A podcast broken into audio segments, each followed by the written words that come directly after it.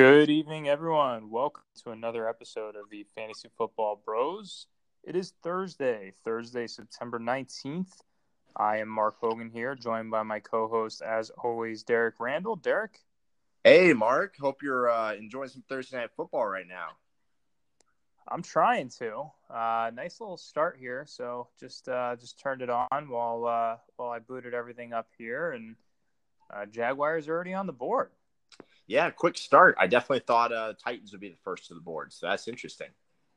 Yep. So we'll see what happens here. I'm definitely a little concerned about uh, their their uh, passing game here. We'll probably probably talk about that in a bit as well. But um, before we get started, just want to give everyone a quick idea of what this episode looks like. We'll go ahead and first kick things off. Take a look at all of the matchups from last week, what happened, recap uh, all of the uh, Jonda League head to heads, uh, what players did well, which players didn't. And then we'll transition over into uh, upcoming matchups here for this week who we think is going to win, what players are going to do well, and which players might underperform here. So, uh, before we get started, anything uh, that you would like to add here, Derek? Uh, nah, just um, maybe sneak some waiver wire talk in there, considering this is the first um, first podcast we've done since we've opened the waiver wire. So it's been pretty interesting to watch how teams have spent their FAAB. So let's uh, maybe then just uh, talk about waiver wire right off the bat here. What uh, what what pops out to you based off of uh, the last, I would say, week or so here of, uh, of of FAAB pickups? So week one was pretty much exactly as you kind of pointed out in our cast. Like a lot of teams, the teams that got guys usually ended up spending about a third of their budget. I think there were a couple teams that went as far as spending like forty bucks. Um, but this week it was really interesting because of the quarterback need by certain teams. Um, I knew it'd be crazy, guys going after Mason Rudolph and Teddy, um, even Keenum. But man, Nate went out and dropped forty six dollars on Mason Rudolph. Yeah, that was um, that was very surprising to me. I thought, I, I thought I put in a. Uh, uh, it sounds like your dog doesn't agree with his bid either. Yeah, sorry about that. He's no, not a fan. Good. Um, I, I, I personally didn't agree either, so I think your dog is pretty spot on.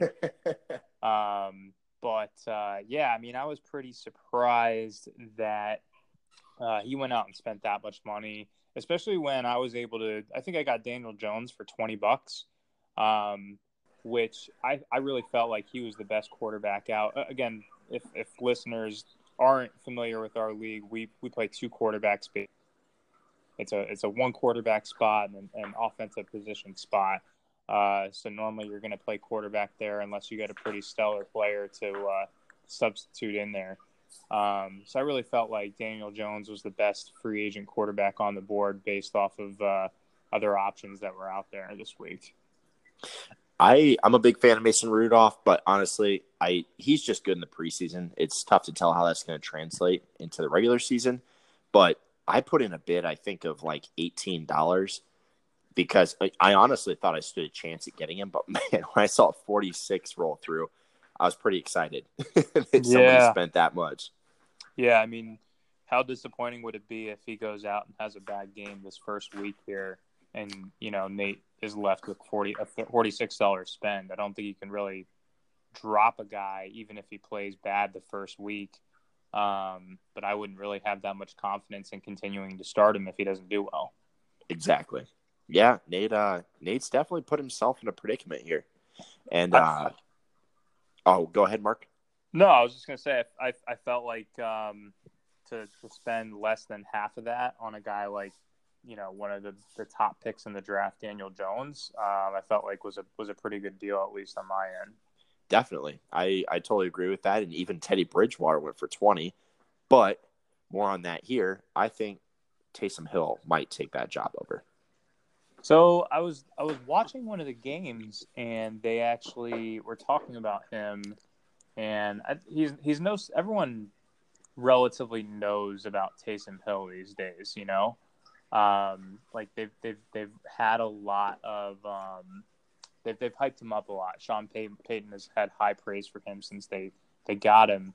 Um, and he actually even compared him to Steve Young, I think, last week, which I thought was really aggressive. But Uh, definitely. Um, that was a little ridiculous. The Saints love him, so I, I could totally see them transitioning over to, uh, from Teddy to him full time. If for some reason Teddy continues to just kind of be dry here, and um, and then they run a completely different offense than what they would typically run with Drew Brees. I would be very concerned if they went to Taysom Hill for uh, folks who own Michael Thomas personally um, just because I think they're probably not going to pass nearly as much and just run all kinds of um, tricky counter run schemes. Uh, I think it would upgrade Alvin Kamara though. Yeah, I mean, I, I think Taysom Hill's value himself would be pretty high just because he's that dual threat quarterback. I mean, he runs a lot. Uh, combine that with having Michael Thomas and Alvin Kamara as weapons. I mean, in a two quarterback league, what like what we have, I think that could be pretty deadly. So I would also just like to add here the Jaguars just threw a second touchdown. Gardner Minshew yep. pick hooked up with DJ Chark in the end zone, and I'm feeling really good about my Gardner Minshew pickup uh, last week. I don't even think I had to bid on him. I, I think I might have even got him for free. I think he was for free, and that was a beautiful throw. He just he just got Chark on. You know, I I looked at the box score. I mean, you hear the name week one when he came in for Foles, and it's like, oh, it's kind of ugly. But if you look at the film and you look at his completion percentage, like he was hitting his throws, man. He's accurate. Um, and he's got some kind of next level swag to him that you don't normally see at a six round pick. So, um, there might the Jaguars might have something here with Gardner Minshew, and I'm feeling pretty stacked now that I got Watson, Jones, Minshew, and uh, the godforsaken Darnold. I, I don't know how I'll continue with Darnold here, but I'm feeling pretty good with four quarterbacks here. Yeah, I mean, how could Minshew's confidence not be high? You hear he's offered a porn contract? I wouldn't be surprised based off the way he looks. So he was some uh uh like Garofalo, maybe the the beat writer that tweeted out a picture of the contract. Some some cam site or something offered him a million dollars. Wow. So, so pretty funny. And I know we're talking about my team a lot here, but I feel like I was pretty active in free agency, and I went out and spent some some heavy money here. I felt like Marquise Brown was really the steal in the free agency. Um, it might have looked pretty aggressive spending. I think I spent like twenty six bucks on him, uh, but he's looking like a Tyreek Hill kind of player, which could be a perfect replacement for me. You know, considering I had Tyreek Hill, who's you know out for however long, so um, he's electric He's the number one receiver already. He's going to get roughly 10 targets a week. Uh, and Lamar Jackson looks like he's taking a big step. So, uh, in my opinion, he was well worth every single dollar spent here. Oh yeah, I totally agree. I wish I would have bid. Honestly, knowing what we know now, I would have bid eighty dollars on him because he's just been that effective. Week one, I had concerns because he was only out there for eight snaps, so I didn't feel like I could go out and bid a lot on a guy that I just don't that can't sustain that production on eight snaps. And then he goes out the next week and he's out there, I'm pretty sure 100% of the plays. Yeah. So it was weird. It, it was quite a turn of events. And man, I, I'm disappointed I didn't get him in any leagues. So props yeah. to you for that. I, I think, um, you know, I, I don't know. I think most people in our league listen to the podcast, if not majority. And um, the one problem is, you know, we, we basically handed it to everyone on a silver platter. You have to spend up these first couple weeks. Um, now that they're passed, you're you're still going to get, you know, value from uh, every week or here or there, um, but you might not come across another wide receiver one in the free agency at this point. So um, I felt really good about it, and you know, I I was kind of surprised that I actually even got him at only twenty six bucks. So. Yeah, yeah, that was a bargain no doubt. Something else I wanted to point out. So I went out, I made it thinking it was to be a good call. I went after the Titans defense. Uh, I paid $2 on them, and they were what? One of the top three available defenses this week. Mm. Lo and behold, I opened the waivers this mo- yesterday morning, and Dennison put up $16 for the Cowboys defense. That seems like a heck of an overspend to me, especially when his primary defense is Baltimore's. Well, I think uh, what the way he's looking at that probably is he doesn't have to worry about a defense again. um, for the season. So he's it sounds like he's planning on carrying two defenses moving forward for the rest of the year. Uh, and and honestly, though, the Ravens defense and the Cowboys defense, I wouldn't mind having to make that decision between those two every week because Cowboys defense is pretty darn good. Uh, and and additionally, it's pretty much like a freebie going up against Miami. You're going to get some automatic points. I don't know, you know, maybe a touchdown or not, but you're going to get some points here, uh, especially now that they just announced that Josh Rosen, Rosen is going to be uh, at the helm here. So I agree with the Miami assessment. Uh, their defense as a whole, though, I mean, they only had one point against the Giants and three against the Redskins. Um, they have a lot of talent. That's surprising. But, yeah, but that's not good. They, yeah, they gave up 17 points to the Giants. And I don't even know if they had any sacks. And the same thing with Washington. They gave up 21 points. Wow. That's yeah. very odd. Um, yeah, so they're uh, they're actually not off to a hot start. All right, so let's go ahead and jump right in here to the matchups from last week. Um, who do we want to start with? Uh, let's just jump right into Gurley Soy Boys and Kuhar. All right. So obviously Jack manhandled Kuhar here. Um, Highest score of the week. Looks like Kuhar at least has a pulse, and he took Hunter Henry out of his lineup and placed Jack Doyle in there. Um, I think I called this. I felt pretty good about Jack. I think we both called this one here. Um, the one thing that sticks out to me about Jack's team is OJ Howard. So he put yeah. up a nice goose egg this week, and I've actually had a chance to go back and through NFL Game Pass watch the tape here. The biggest problem with OJ Howard is he cannot run block worth his life. He is no. probably the worst tight end at blocking you could probably that you could have, and that's pretty bad considering his strength and size. Um, I think they were expecting a little bit more uh, out of his ability to block, and or at least him to take a step here this this season and being able to do that. And with him not being able to do that, it's going to take him off the field, man. Um, you know, I think we talked about this. Like we were surprised in general with how high OJ Howard was going in the draft. But, you know, when you draft a guy that high, you better expect a full workload of snaps. And to be honest, he's getting close to being out snapped by Cameron Brate, and not to mention Cameron Brate's going to get some of those end zone looks as well. So um, I wouldn't be very confident starting OJ Howard week to week. Um, I would really have to consider playing someone else. Yes, he will have his weeks here and there where he gets in the end zone, but so does every tight end. Um, and he's going to be a very volatile player. Yeah. Uh, the more I've watched, I watched that Thursday night game against the Panthers there, and you're right. The his biggest problem coming out of college was they were worried if he'd be able to run block or not, and clearly he cannot. Bruce Arians isn't happy with him either. I mean, not being able to run block. Yep. He says he's going to feed him more and get him more opportunities, but we'll see if that happens. Um, the one thing I would say is Andrews on his bench there, so I got to imagine he's starting Mark Andrews moving forward.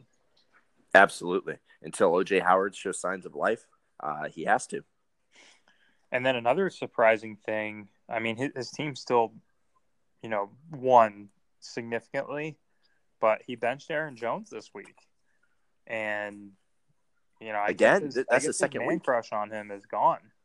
Yeah, he doesn't trust him, um, which I would trust him more than Todd Gurley. So, what's going on in that situation though? I feel like Jamaal Williams is kind of cutting into his workload here, and um, I also feel like they're trying to keep Aaron Jones fresh. You know, especially early on in the season.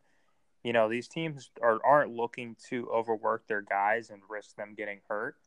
I feel like Aaron Jones in the second half of the season is going to really pick it up, um, whereas a guy like Todd Gurley is going to decline. So, you know, I could totally see him second half of the season here playing David Johnson and Aaron Jones in his RB one and RB two spots here, and honestly, possibly benching Todd Gurley. Uh, yeah, definitely. These are two. Both Todd Gurley and Aaron Jones are splitting snaps, which is not what you want from your running backs. Um, Jamaal Williams is eating into the workload, and LaFleur said he wants to keep Jamaal involved, and Jamaal's a better pass blocker. Yeah. Um, So he stays in the game on third down. And then Todd Gurley, they're obviously worried about keeping him healthy for the, the entire season. So Malcolm Brown keeps getting carries, and Malcolm Brown is the goal line back. So that takes a huge piece of Todd Gurley's value out. I mean, he scored what, like 19 touchdowns a year ago? yeah, and and you can tell watching the Rams that Todd Gurley is not the same player. Um, you can just see it on the field. He just he he doesn't have that extra gear uh, to kick it into motion here and get separation from everyone and, and take one to the house. Like it's just kind of missing now. Um, so you know it's it's not looking great for him. No, no, I, would be concerned as a Todd Gurley owner for sure. Uh, anything else to comment on this matchup here?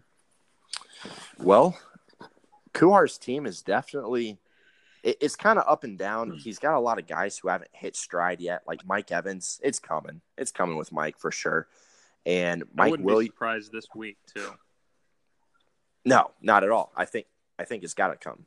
Um, and then Trubisky, he's been bad so far. I mean, five point six points is kind of the low end, I think, for Trubisky.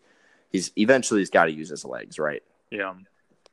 So yeah, I just think better days are ahead for Kuhar's team. I agree. Yep.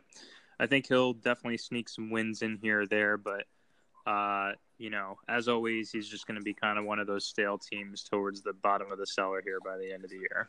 Right, which is not what at least I personally saw him as going into the season. So this is surprising for me. Um, a you were higher on his team than me, though. I, yeah, I, you you were not. Yeah. Um, I felt like there were some flaws here, and and it, he just his team does look like it's just a streaky kind of team here. So um, he's definitely going to have some upsets, in my opinion. It just it's going to be interesting to see who he upsets. Agreed. Agreed. Uh, let's go ahead and move on here. How about we look at Carl and Dennison? All right. So I think we both picked Dennison to win last week, and that is exactly what happened. It's close game, that, though. Close game. It's good to see that Carl's staying competitive, um, at least at the beginning of the season. He's got a pretty good squad. Um, for Carl, his his issues come at quarterback. I, I thought Philip Rivers would be better this year than what he's been, but he's been pretty honestly subpar so far. And then Matt Stafford's his other QB. So, what do you think about that? Um, so I don't m- mind his team. I think that the only way you can get away with the running backs that he has is, you know, because we are in a full PPR, has Matt Breida and Chris Thompson.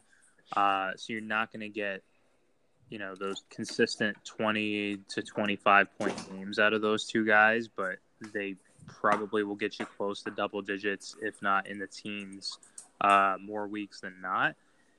You know, I think this game, this week was just a case of all of his guys, you know, just not necessarily showing up. Um, you know, he just, again, at quarterback, Rivers only put up 11 points. Uh, Stafford put up 15.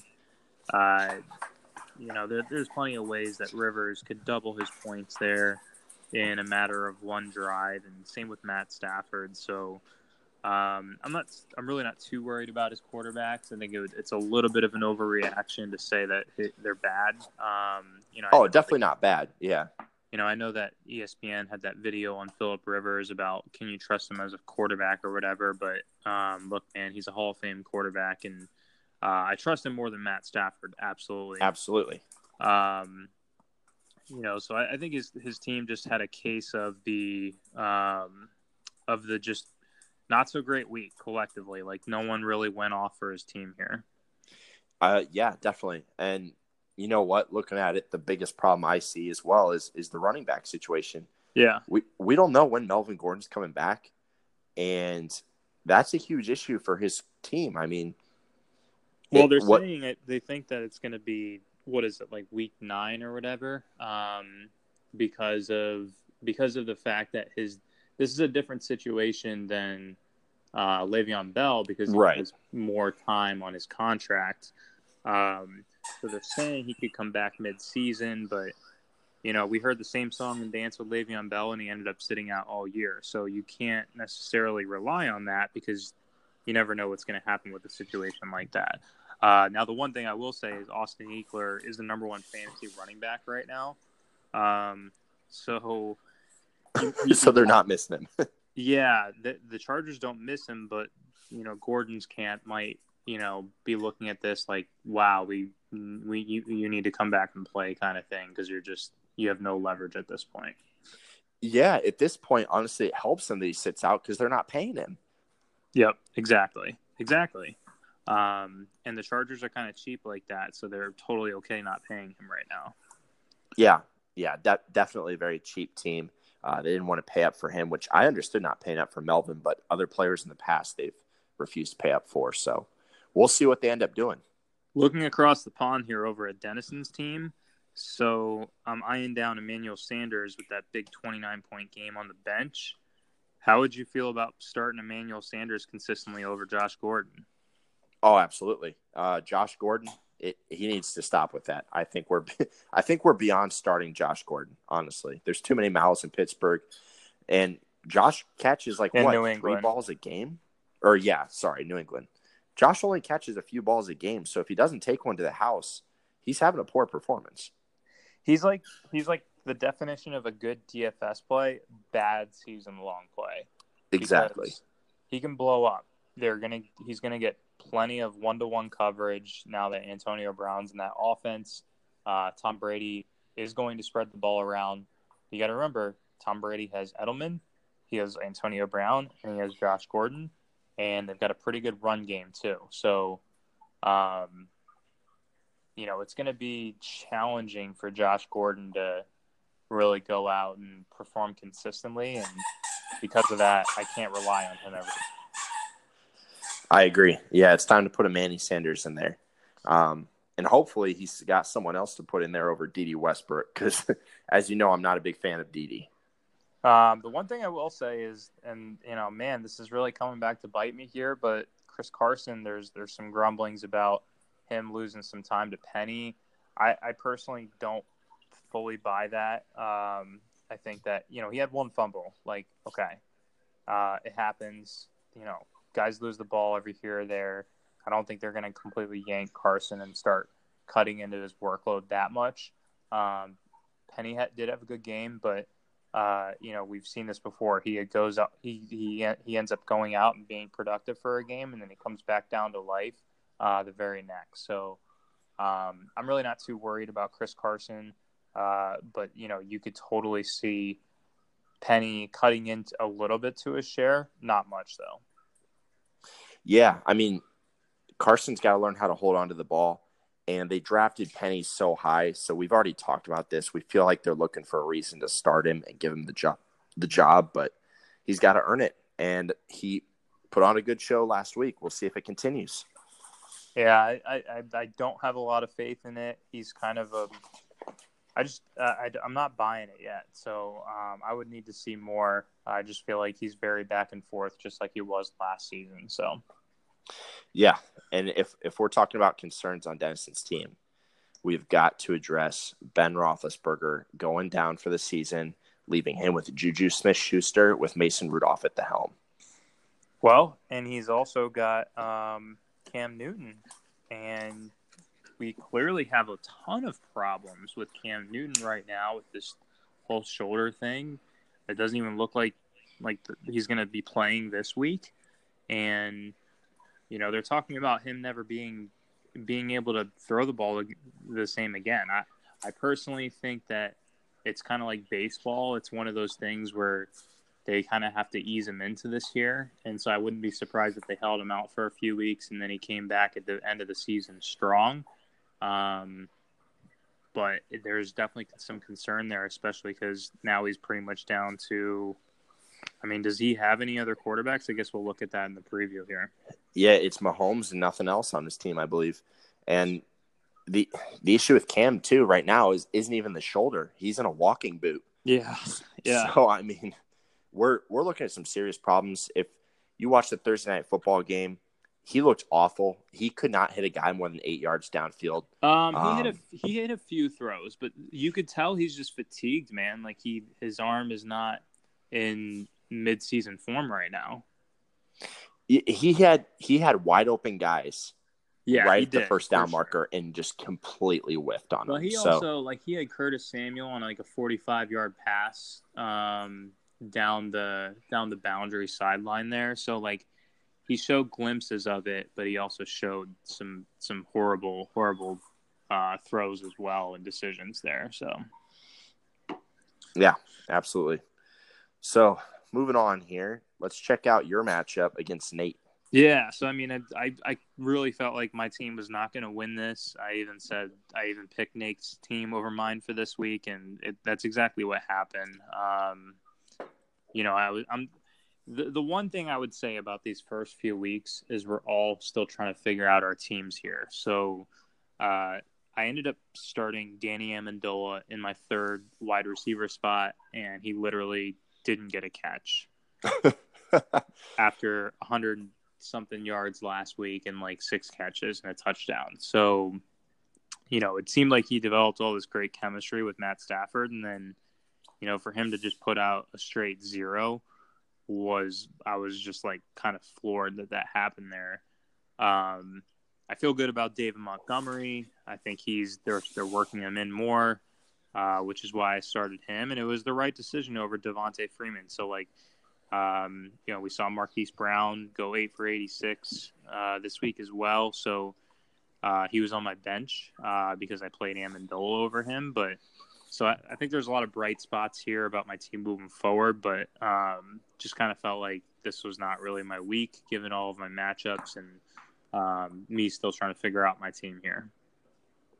Yeah, I mean, you going into it, we both kind of foresaw you losing in this one. Um, the funny part was I listened back to our our podcast today, and you said, "I don't know, we'll see how Watson does. He can always bail me out." yeah, he's probably the one who had the most disappointing performance. Yeah, yeah. I mean, it was against the Jags defense, and right now they've still got a zero on the board. Not that that's that impressive against the Titans, but um, the Jags defense is nothing to nothing to really sniff at either. So, right, which we'll see. Uh, I think Derrick Henry's about to roll over them. Uh, their run defense has been pretty bad the first two weeks of the season. They gave up like 4.8 yards per carry last week to the Texans. So, you know what's really frustrating watching this game though, and I haven't been able to fully watch it, but you know, just because we're doing this, but from what I've seen, there has been a ridiculous amount of holding calls, and in general, the holding calls are up dramatically this year. Yep, penalties as a whole, they're they're up a crazy percentage. Uh, it's really ruining the game, honestly. Um, and Minshew just hit a wide open Marquise Lee, but um, yeah, it, thing it frustrates me that they've been throwing the flag so much on it, just because like it happens every single play. Um, it's all about you know being able to hide it more. But when the holding calls are up across the league, clearly they're being more critical about these holds in general. So um, I'm not a big fan of it. Uh, I think it it, it uh, attributes a little bit to the downtick in points scored as well uh, across you know on, on a league average, and um, we'll be I'll be curious to see if for some reason they you know maybe conspiracy theories come in and all of a sudden these holding calls uh, kind of go on the decline here in the second half of the season. Yeah, we got to hope so because it's really slowing down these football games and, and turning into kind of a drag. It is for sure, for sure. Um, just to hit on Nate's team here, I think um, you know, I think the one glaring I was shocked that he benched Kenny Golladay. Like I feel like he's one of those guys that you just have to play every single week. Um, and played Allen Robinson over him. I don't know. How would how do you feel about that decision? I know it sounds a little hindsight, but like I've never been a huge Allen Robinson fan either. I know you haven't been, but A Rob had a great first week. Um, so I kind of see where he was coming from with that, trying to trying to hit on what he already had. But the thing is, Kenny Golladay wasn't against a great pass defense. The Chargers have so many missing bodies out there, whereas um, A Rob was against Denver. So it was kind of a weird call, but I, I can't necessarily oppose it. Yeah, I don't fully oppose it. I just, in my opinion, Kenny Golladay is too talented to not play. Like I almost would have personally, and it would have been the wrong decision, but I almost would have played A Rob over Tyler Boyd if I if I made the decision to play A Rob. Yeah, yeah, I I can see that. Um, but Boyd against San Fran in a game where it was expected to be a shootout. Oof. Um, I don't know. Nate's team is pretty like loaded though here. I mean, Terry McLaurin looks like the real deal here in, Washington, and um, I don't think he's ever gonna play him really. Uh, maybe once Right. AJ Green comes back, he can't really rely on Tyler Boyd anymore. And if McLaurin continues to play well all the way up until AJ Green comes back, you know, maybe that's the decision there. But uh, overall, he's got a lot of receivers. He's got a strong running back crew, despite them not doing a whole lot. Like I'm, I wouldn't be too worried about that. Um, New England defense isn't going to put up 35 points every single week. I'm sorry, they were playing the Dolphins, but uh, New England defense does still look pretty good too. Yeah, yeah, his team's very well rounded. Um, Josh Allen, I think. Oh, and Josh Allen and Jameis are his only two quarterbacks. But honestly, roll with either of those two, just one of them every week, and then Position player. exactly in your in your super flex spot. And I think he can he can make some some big wins happen here. Yeah, he's probably one of the few teams that can get away with um, only playing one quarterback a week. So Yeah. Yep. uh, we'll move on here and we'll hit on Lennon and Andres here. It looks like Lennon um, handled Andres pretty well. The biggest uh, disappointment here with Andres' team was obviously DeSean Jackson getting hurt at the beginning of the game. Uh, and Joe Mixon, you know, he was hobbled going into this. Uh, and we obviously saw on the stat sheet that, you know, with them getting blown out and him being kind of hurt, uh, those two things were pretty hand in hand and, you know, put up a disappointing game here.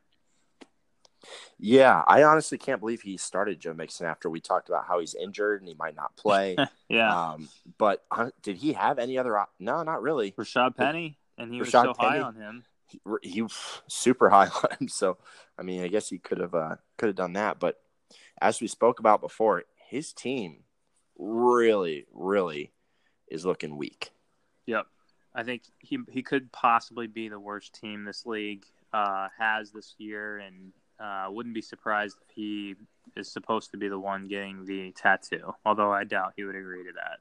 He would not agree to that. So, um, and, and the funny part is that he's all in on the Browns offense. It's it was completely overrated. Odell Beckham and Baker Mayfield's the majority of their points came on that 90 yard touchdown to Odell, which was completely blown coverage. I mean, it, that's without that play, he's sitting at what 85 points. Yeah, yeah, that was one. It was one play that really made Beckham's night there against the Jets, and uh, he didn't have any player really come close to putting up those kinds of points here. Uh, really, even on his bench too. So his, Yeah. his team's in big trouble. It is definitely.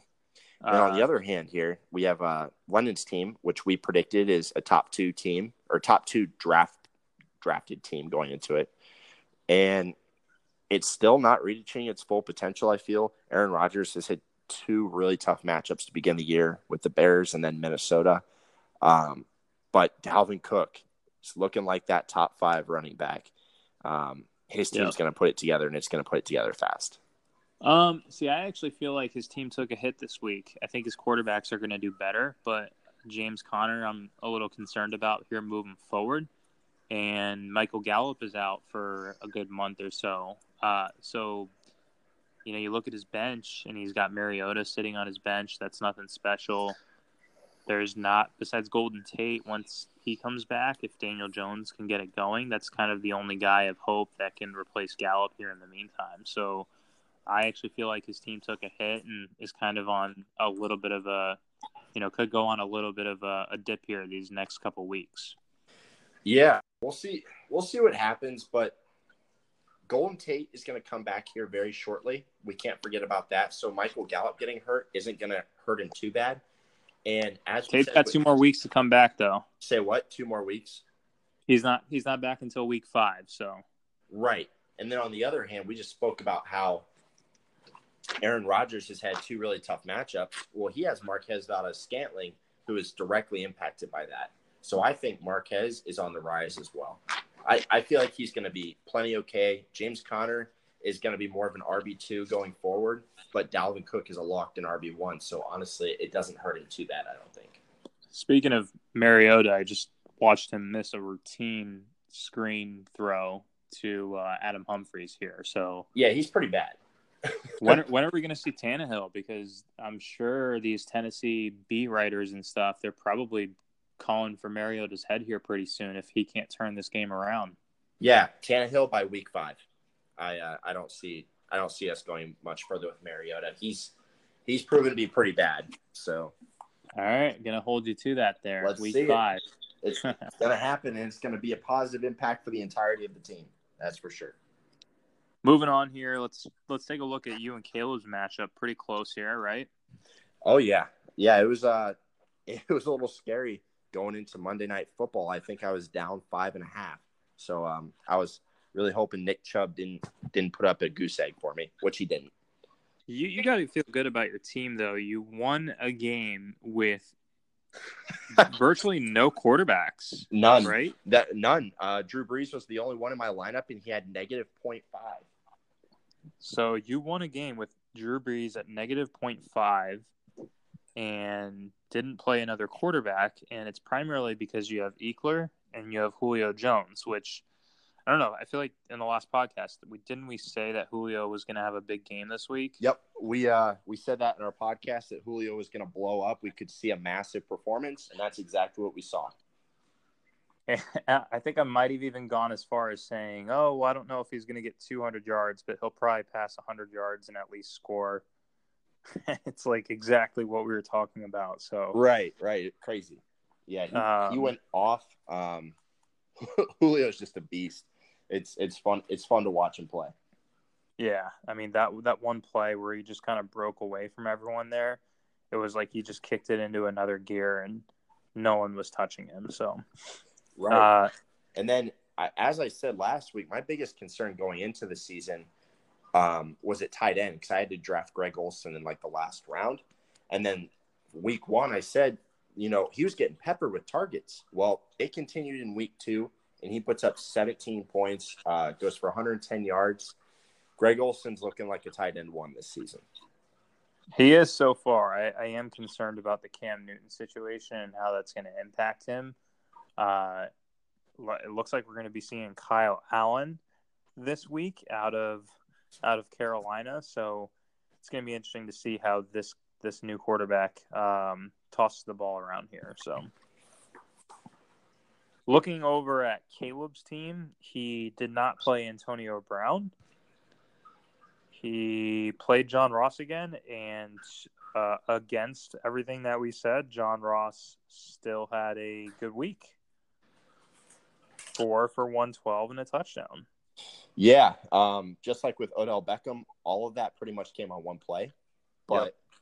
production is production. Oh, my bad.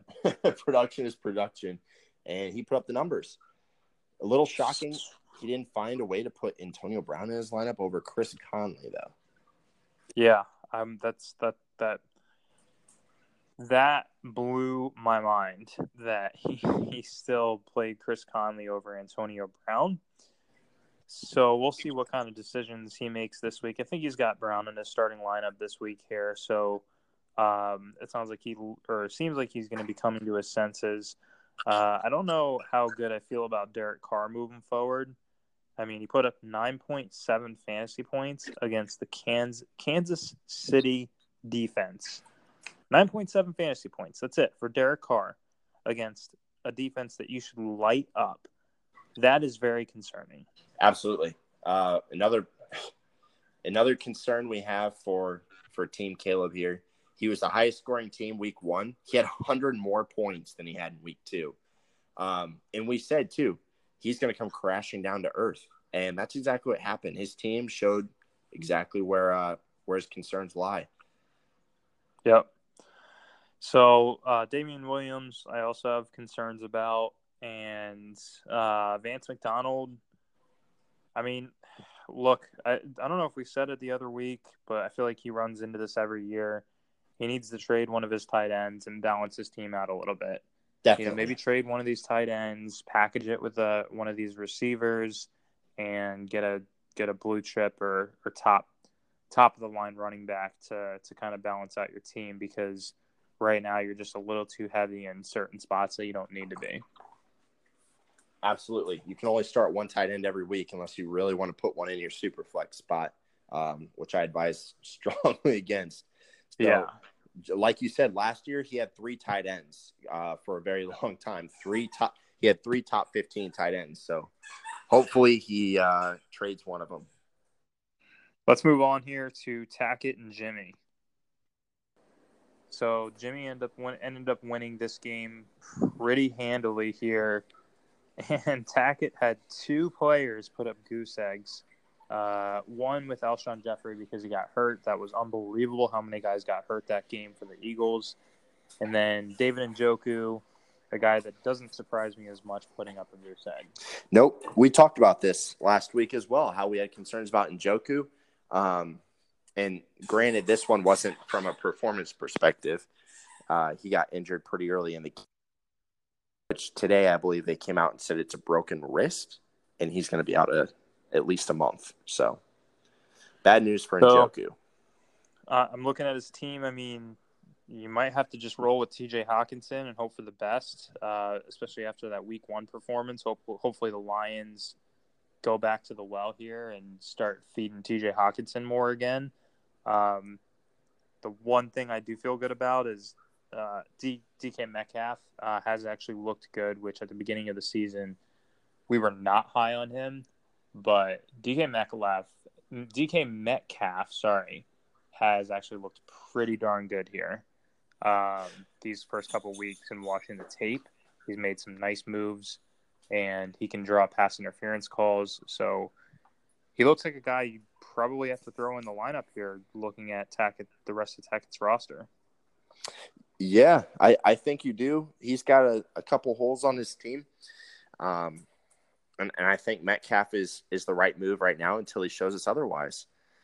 The Ty only other direction I could go is John Brown too. John Brown seems like he's getting the volume week in and week out. Yeah, which right now I see he's got John Brown in his starting lineup. So for this week, so that's the route he's going to start with, and we'll see where it takes him. So I don't mind that here. Uh, looking over at Jimmy's team, Jimmy's team is looking pretty solid. I don't mind uh, his starting receivers. Uh, Tyler Lockett, I feel like you have to try and find a way to play him. Uh, but I don't know who you would really bench because at this point, I'm probably not benching Watkins. I'm probably not benching Ridley, and I'm definitely not benching Keenan Allen. So unless he just wants to roll with one quarterback and uh, run Tyler Lockett out there uh, week to week in his OP spot, that's probably what I would do. I, I totally agree. I think he should run four four wide receivers every week. He just lost Ben Roethlisberger, I believe. So he did, yeah. I, I think that'd be a good call. Um, so let's go ahead and now I think we got through all of them, correct? Yes. Uh, yeah, I think so. All right. So let's pull it up here. Uh, how about we look at you and Tackett first? Oh boy. So actually, let's let's start somewhere else first. Let's jump back to this. Um, All right, we'll go to Jimmy and uh, Lennon here. So I'm looking at this here. He has Case Keenum against the Bears defense in his OP spot. I strongly advise against that. that's a horrible decision. Um, why the hell would you do that? And he's still got Big Ben on his roster, by the way. why has he not dropped him? I don't know. This is Thursday, right? Like we've already cleared waivers. Yeah, waivers are clear. So this makes no sense to me that he picked up Case Keenum and he kept Ben Roethlisberger. I'm curious to see who he dropped for Case Keenum. That's a Um, wasted bench spot, is what that is. I'm hoping that he puts Tyler Lockett in that OP spot because that would make the most sense. I do feel good about the rest of his team here. Uh, Jimmy Smith is going to be out for the Ravens, so I think Sammy Watkins can have a nice bounce back week. I can also see Marlon Mack having a pretty good week against the Atlanta Falcons. Uh, he's certainly going to get the volume. And uh, just looking across the board here, I feel pretty good uh, overall um, uh, against his matchup here. Yeah, yeah, I, I think he's sitting in a pretty good spot here, and just like you, I, I think as uh, as long as he takes Keenum out, he'll be fine. Looking across the pond here over at Lennon's team, he does have MVS in his starting uh, three wide receivers, paired with Aaron Rodgers. Uh, certainly concerned about James Conner. If for some reason James Conner is sharing a workload, that will certainly be a hit. Uh, aside from that, though, a lot of his guys could look to perform pretty well too. So I think it's going to be a close game, but I do feel like Jimmy's team is going to uh, pull this out here and win the game. Uh, yeah, I'm right there with you. Unless Aaron Rodgers and MVS hook up for a couple touchdowns, I think Jimmy's got this one. Yeah. Ezekiel Elliott against Miami is ridiculous. exactly. that could be a, like, that could be a 45 point game. The only way that doesn't work out is if somehow Dak just comes out throwing, uh, which could totally happen. They go up big, and then they just hand the ball off to Pollard in the second half here. So um, you have to be pretty unlucky for that to happen. Um, so I guess we'll see what happens here. All right, so let's jump over to. How about we jump over to Caleb and Carl? All right, so Caleb and Carl here. Caleb's got Chris Conley. I just saw in the game that Chris Conley tweaked his knee pretty bad. Uh, I don't think he's going to come back this game. So he does wait? Caleb has Davante Adams on the bench. He played Chris Conley over Davante Adams. Yes, I noticed that this morning that he had benched Davante Adams. If Caleb doesn't play Davante Adams, um, he deserves to lose, and I think he will. Yeah, can we talk about this? Like, what is he doing? Like, I think he's, he's trying to throw away his money. It kind of seems that way. He's he benched Antonio Brown last week, and now he's benching Davante Adams this week. Take a that look at his no two sense. starting running backs too. Yeah, it's Burkhead and White. He's going all in on the Patriots. I I mean that there's a very low probability that that works out there. Um, I, I would rather play Damien Williams still and not Burkhead. I would rather play Jamaal Williams and not Bur- Burkhead. Burkhead. Agreed. Because he has James White. So yeah, it, it doesn't make any sense. um, uh, good luck. Uh, I mean, he's got Derek Carr in there in his OP spot against Minnesota. I mean, that possibly could work out, but um, look, man, if you don't play Davante Adams over John Ross uh, at this point, I mean, I would have played him over Chris Conley, but um, I don't. You you deserve to lose. So I don't like think we said, even need to talk about his team anymore because that's just the most ridiculous thing I've seen in a no. in a while here. Yeah, ridiculous. I, I don't know why you'd make that decision. So looking over at Carl's team, DJ Chark has already caught a touchdown here tonight. It's his only catch, but he's actually got a few other catches that got called back for holding calls. So I got to imagine he's going to get some some work here, especially in the second half. Uh, if Titans can complete this drive here and get a touchdown. Overall, um, I feel good about Carl uh, getting a win here for this week. Yeah, I think he's got it in the bag. Honestly, um, just without even looking at his team, just because of how poor of decisions Caleb's making. Yep, I agree. I, I don't even think it needs to be discussed no, beyond no. that. so let's jump into uh, a high-powered battle here with Dennison versus Jack. All right, so this is like a big rivalry. I feel like rival rivalry. I feel like I, um, this is this is going to be an eventual championship matchup some year. Maybe not this year, but these two are always top five in our league. Yeah, they always seem to make it in the playoffs and um, play each other uh, in pivotal matchups throughout the season. Uh, this one's no different. I think this is a pretty. Mean, you got Patrick Mahomes going up against Lamar Jackson, basically the top two fantasy quarterbacks of the year so far. I feel a little bit better about Jack's team just because I don't know how much. I mean, I think Juju still performs this week uh, because the 49ers secondary is really not anything special besides Richard Sherman, and Richard Sherman is not even the same player that we kind of know. Um, the the surprise to me is he currently I don't I think Jack is just doing this to like troll us or something, but he's got Devin Smith in his starting lineup. I mean, I don't know. I guess that that could work out. Uh, yeah, I think he's actually starting him. Um, definitely because his only other option is Curtis Samuel.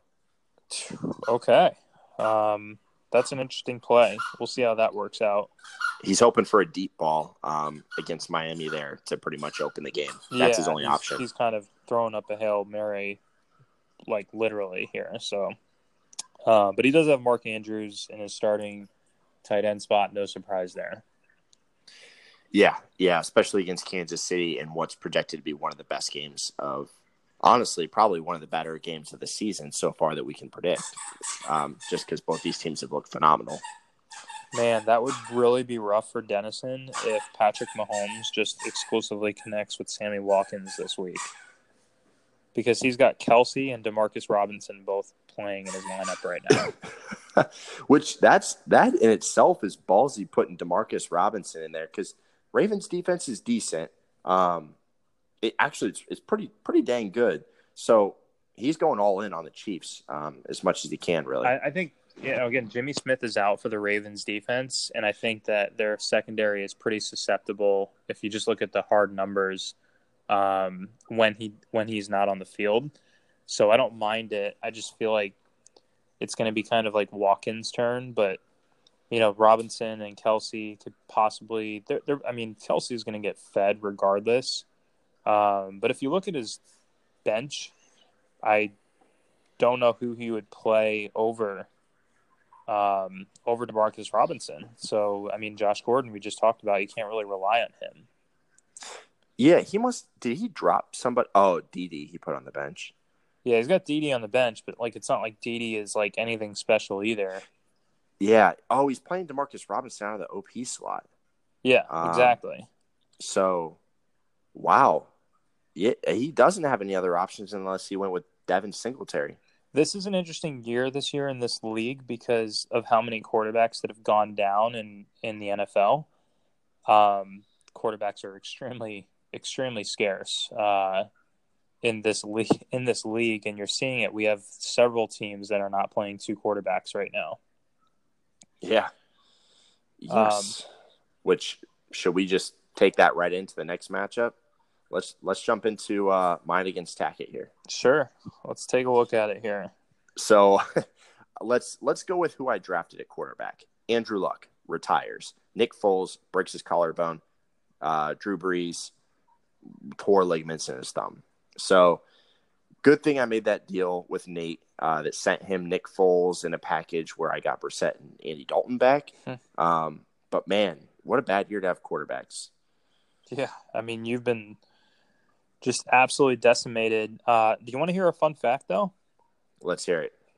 Andy Dalton is currently second league uh, leader in passing yards through two weeks. Yeah, yeah, because he had what, like 400 against uh, Seattle. Yeah, um, he's going against Buffalo this week. Buffalo's got a decent defense. Any interest in starting him over uh, I guess you no. wouldn't do that over Ekeler. no, I have phenomenal running backs. Over Nick Brissett? Chubb, Derek. Uh, no, Brissett against Atlanta. I like that a lot in what could be a potential shootout. Um, Brissett's been so efficient passing the ball. Um, he hasn't gotten a lot of yardage, but he's gotten three touchdowns in both of his games, I believe. So, in, in last week, he started to use his legs a little bit more, which is exactly what I was hoping for um, more value on the ground there. So I'm thinking Brissett against Atlanta is a good option. Andy Dalton after this week, I thought I looked at it and he had like a long stretch of good matchups. So he'll probably be my starting quarterback moving forward. So like we're kind of cheating here because this Thursday night game is already closing in on halftime, but um, I feel like you're probably going to lose this week if Derrick Henry can't pick it up. Uh, you and know, the we'll Titans see. defense can't learn how to shut down the Jags. Hey, ja- Gardner Minshew, baby, he's the truth. Uh, you know, we'll see. I think this is going to be a close game because I don't. You, you know, the, the the the deciding factor of this game, believe it or not, I think is going to be T.J. Hockenson. If T.J. Hockenson can show up against the Philadelphia Eagles, uh, I feel like Tackett's got this got this one on you here. Uh, just given you know everyone else that, that he's got in his lineup, feel pretty good about even John Brown going up against Cincinnati here. So, um, I gotta say, I'm feeling pretty good about Tackett uh, beating you this week. Yeah, he's got amazing matchups, no doubt about it. But the funny thing is, a lot of his top guys, um, I have a guy related on the other side. So he's got Kirk, I've got Diggs, I've got Brissett, he's got Ty. Um, so we'll kind of see how this pans out here. I, I think Kirk Cousins can kind of decide it for him. If Kirk can't put it together against the Oakland defense, then that that signals that he, he's a borderline unstartable quarterback. I'm I'm concerned about. I mean, look, like it's going to come down to Hockenson for him, and it's going to, in my opinion, come down to Hardman for you.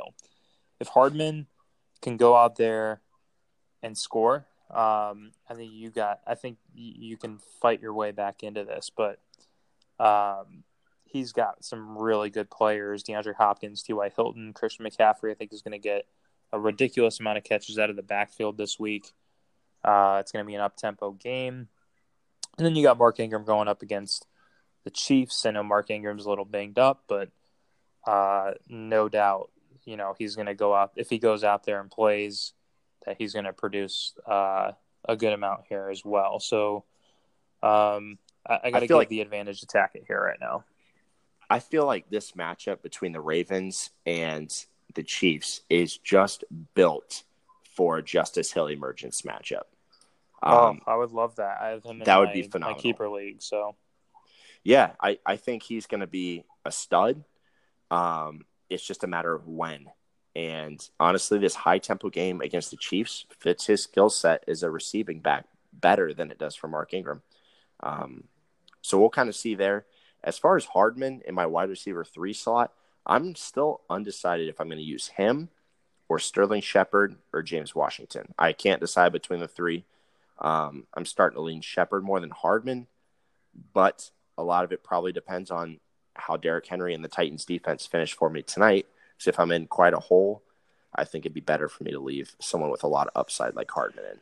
Yeah, I mean that that Ravens Chiefs game is going to be extremely high scoring. So uh, I would roll the dice, in my opinion, with Hardman, um, and I would actually even put James Washington in as my second. I would. I feel like Sterling Shepard Shepard is the last. Uh, it's kind of hard to figure those two out because both of them have new quarterback situations, and Hardman is the only one who has not only the best quarterback in the league, basically, but um, a, a quarterback coming back.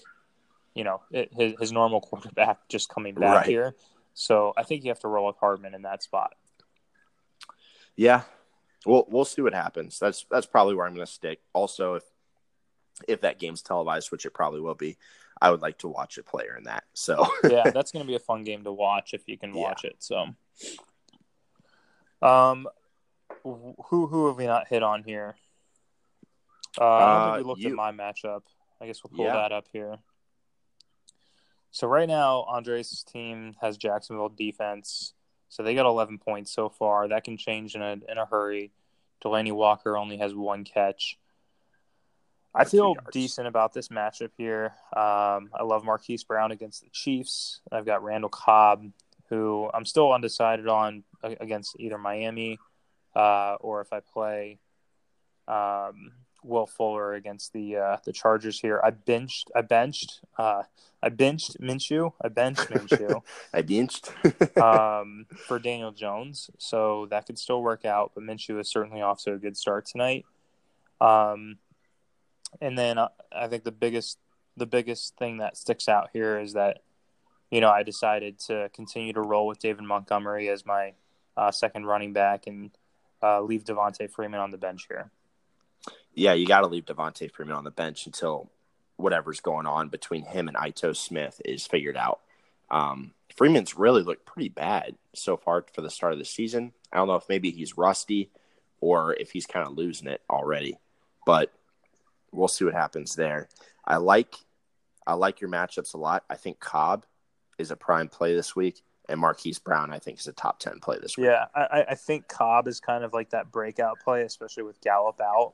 The the one yep. concern I have is, you know, again the Cowboys going up early. If Zeke knocks down a couple touchdowns early, you know they they have no reason to, no no sense of urgency to pass the ball. Um, so that that's the one scare that I have in playing Cobb. But it is a full PPR, so even if he knocks down five or six catches here for sixty yards, I think he's kind of that that slot X or slot receiver uh, that replaced Cole Be- Beasley uh, and is even better than Cole Beasley, uh, in my opinion. So um, definitely, I'll probably end up rolling with him, but I do have some some thoughts on on Will Fuller here against the Chargers as well. So just because of Will Fuller's big play uh, potential here. So so what if you're if you're down a lot, you're gonna try to go with Will Fuller?